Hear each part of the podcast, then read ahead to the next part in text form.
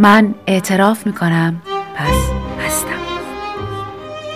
نویسنده سمیه خطیبزاده. با صدای بهناز بستان دوست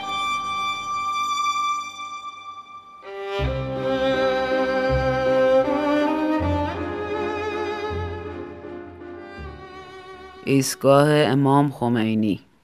مسافرین محترمی که قصد ادامه مسیر باقیشو نمیشنوم. از قطار پیاده میشم. تاختق پاشنه کفشم و آرایش قلیزم ایستگاه شلوغ انگولک می‌کنه. روزی که تصمیم گرفتم نقاش بشم با روزایی که تصمیم گرفتم گیتاریست و خوشنویس و مترجم زبان بشم فرق داشت. محمود واستاده بود وسط نمایشگاهش و تون تون تابلوهاش فروش می‌رفت. تمام علاقام به یکی دو جلسه کلاس رفتن ختم می‌شد. عاشق موسیقی بودم اما حوصله یاد گرفتن نوتخونی رو نداشتم. دلم می‌خواست انگلیسی و مثل بلبل حرف بزنم اما از گرامر بیزار بودم. نقاش شدن دومین تصمیم بزرگ زندگیم بود. اود دود میشه میره می‌خوره به سقف نمایشگاه. دیواران نمه نمه لخ میشن و تابلوها صاحب پیدا می‌کنن. بعد از نمایشگاه هنرجوی محمود شدم. نمی‌دونم با خودش چی فکر کرد که به این پیشنهاد ازدواج داد. محمود اعتراف کرد که عاشق تخت تخت کردن کفشم و محکم راه رفتنم شده. می‌گفت تو آدم با جربوزه هستی. مادرش که مخالفت کرد.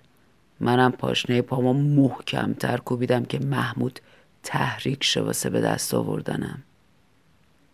سوار قطار بعدی میشم. چند جفت چشم میچرخه طرفم. ازدواجمون شوک بزرگی برای همه بود. البته علتش این نبود که من ده سال بزرگتر بودم. زن نقاش شدن درد سر زیادی نداشت. محمود می‌رفت توی یه اتاق و چند ساعت روی تابلوهاش کار می‌کرد. منم کم کم سیاه قلم و کنارش یاد گرفتم. دو سال گذشت. نمایشگاه های خارجی شروع شد. ازدواج خاصی که داشتیم نظر هنرمندای خارجی رو به محمود متفاوت کرد. از کشورهای مختلف برامون دعوتنامه برپایی نمایشگاه میومد برای محمود که تازه 25 سالش شده بود ورق روزگار از این بهتر بر نمیگشت. این بار برای آثار منم دعوتنامه اومد.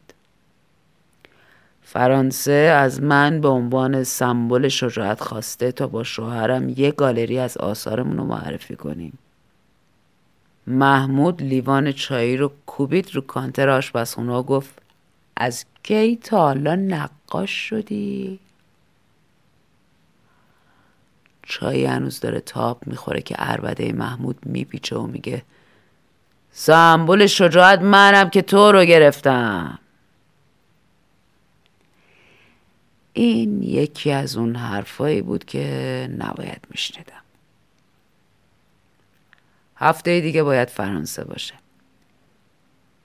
تلفن روی پیغام گیره.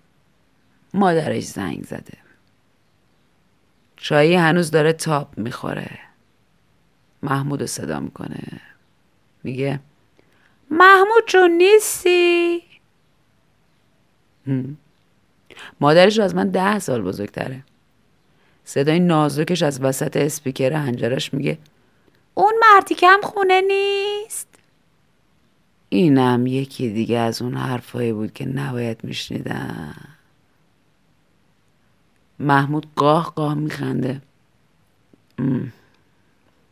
پنج سال پیش که رفتم عمل کردم و تغییر جنسیت دادم هرگز فکر نمی کردم یه بار دیگه عمیقا دلم بخواد مرد باشم. میرم توی اتاق محمود. همون لحظه قبل از اینکه تمام تابلوهاش رو پاره کنم فهمید من از زن بودن استفاده دادم. حق طلاقم با من بود. از قطار پیاده میشم. باد می‌زنه زیر روسریم تا برسم آژانس هواپیمایی پاشنه کفشم چند تلفات میده. بلیت هواپیما می‌خرم برای انگلیس. جراح قبلی که کارش بینظیر بود. می‌خوام دوباره مرد بشم.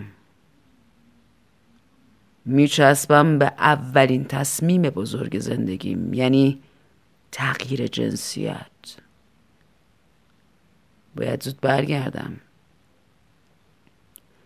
می‌خوام ورق روزگار رو به کام مادر محمود بچرخونم این بار.